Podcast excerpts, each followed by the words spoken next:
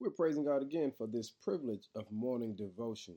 And family, thanks again for sharing these messages. Today's focus is live your true identity.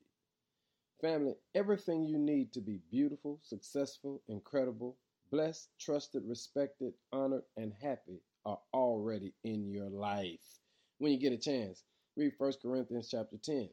Verse 13 says, The temptations in your life are no different from what others experience, and God is faithful.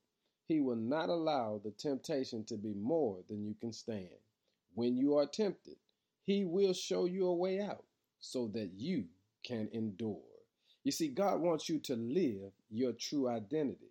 But you have to recognize there's always the tempter who wants to tempt you to think that it's not possible for you to be your true self.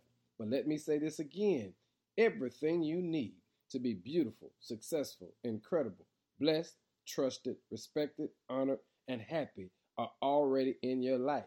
And remember this the text says, God is faithful. So, whatever shows up in your life that tries to hinder you from being your true self, remember the Bible says that God will always give you a way to escape. So, family, today, take pride in being you, that God can receive the glory. And trust this one fact that the text says God is faithful.